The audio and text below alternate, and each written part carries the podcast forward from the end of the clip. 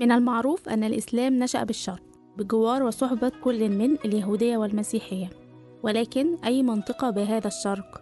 ذلك هو السؤال الرئيسي الذي يطرحه مايكل كوك وباتريشيا كورون بكتابهما الهاجريين وهو ما يجد صعوبة في الجواب عنه بسبب غياب الأدلة الأثرية بمنابع الإسلام في مكة والمدينة يخبرنا الأستاذ عبد الرحمن السلمي أن المنهجية التي يدعو لها هو تفكيك فهم الإسلام كوحدة تقليدية معرفية لأجل الاستنتاج بأن الإسلام نشأ غامضا كليا ذو بداية مبهمة وتقاليد متشظية. فكيف يمكن أن يكون كل هذا التقارب المشترك في مسار قصص الأنبياء على النمط الإبراهيمي في مجتمع وثني؟ وقد أنشأ هذا السؤال ثلاثة افتراضات. الفرض الأول أن هناك لغز غامض حول نشأة الإسلام. أما الفرض الثاني أنه كان هناك عددا كبيرا من اليهود والمسيحيين في بداية دعوة النبي بمكة. والفرض الثالث أن الإسلام نشأ بموقع بين الشام والجزيرة العربية حيث يكثر عدد المسيحيين واليهود. تعود باتريشيا كورون في كتابها تجارة مكة ونشوء الإسلام لتنكر نشأة الإسلام بمكة. وترى أن مكة ليست مركز تجاري أو صناعي ولا بها مورد مائي حتى وأن مكة في الواقع يجب أن تكون منطقة بين العراق والشام أي غرب الفرات. أما في كتابها عبيد على الخيول تنتهي كورون إلى أن مشكلة نشأة الإسلام تعود إلى اعتماده على مصادر أدبية لا وثائق مخطوطة. كما أن المصادر الأدبية هذه تعتمد على النقل السماعي وهذه المرويات السمعية تقدم حكاوي متضاربة مما يصعب عملية التحليل الروائي بين كل هذه المرويات.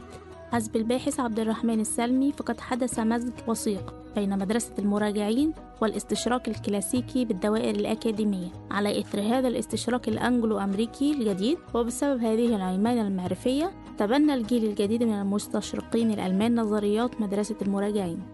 ونجد أن كارل هاينز الباحث الألماني الذي يفتش في تاريخ الإسلام معتمدا على المخطوطات والعملات فقط يخرج بنتائج أن رسومات العملات المعدنية أيام معاوية بن أبي سفيان كانت رسومات مسيحية على شاكلة عملة بيزنطية وأن العملة لم تعرف كتابة محمد رسول الله إلا في عهد عبد الملك بن مروان. يضيف كارل أنذا غرفت اسم محمد فوق الصخر تعد إشارة للسيد المسيح ليؤسس كارل هاينز لفكرة أن الإسلام بدأ كحركة عربية مسيحية ضد عقيدة الثالوث ومن هذه الفكرة للباحث الألماني المتأثر بمذهب المراجعين تخرج لنا أشهر نظريات الاستشراق الحديث في كتاب القراءة الأرامية السريانية للقرآن للباحث الألماني الذي استخدم اسما مستعارا كريستوف لوكسمبورغ. واعتبر لوكسمبورغ أن حروف الكتابة العربية نفسها هي حروف الكتابة السريانية.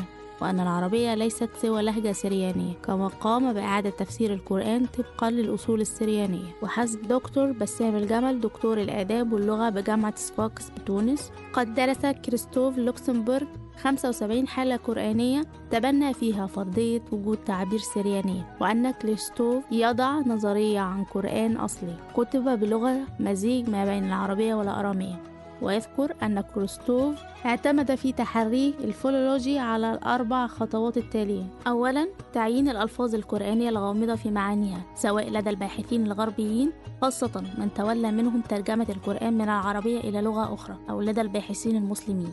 ثانيا البحث عن معنى الكلمة موضوع الدرس في تفسير الطبري بما أنه يلخص مجمل التأويلات التي احتفظ بها إلى آخر القرن الثالث الهجري تاسع للميلاد.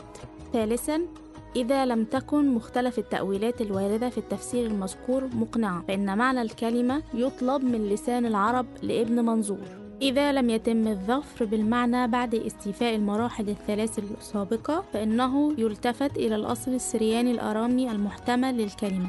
استنادا إلى معيار المجانسة اللفظية homonym بين الكلمة في القرآن والكلمة ذاتها في السريانية الأرامية. ويرى دكتور عدنان إبراهيم دعوة كريستوف لوكسمبورغ بأن مكة مستعمرة أرامية والقرآن كتاب سرياني والاعتماد على عدم معرفة الصحابة أبو بكر وعمر. لمعنى كلمة أبا في القرآن دعوة متناقضة. فكيف تكون مكة مستعمرة؟ أرامية تتحدث لغة مختلطة ما بين الأرامية والعربية. ثم يتم الاستدلال على عدم معرفة أهل مكة لبعض الكلمات بأن القرآن كتب بتلك اللغة المختلطة كما أن ذلك الكتاب اتخذ كل أهميته بعد أحداث 11 سبتمبر. فهل تعد حقا تلك النظريات حول الإسلام ابنة أحداث وصراعات سياسية بدأت من صراع جغرافي من أيام أرسطو مع الشرق؟ ثم أصبح صراعا دينيا عندما بقى الغرب مسيحيا والشرق مسلما ثم انتقل الاستعمار بالاستشراق كأداة هيمنة بصورة مختلفة. حتى تطورت في عصر العولمة لتفكيك وإعادة تشكيل كل ما هو خاص بالإسلام. يخبرنا عبد الرحمن السلمي أنه بنهاية المطاف أصدر مايكل كوك كتابا باسم الأمر بالمعروف والنهي عن المنكر كما أن باتريشيا كورون أصدرت كتابا عن الفكر السياسي الإسلامي في القرون الوسطى.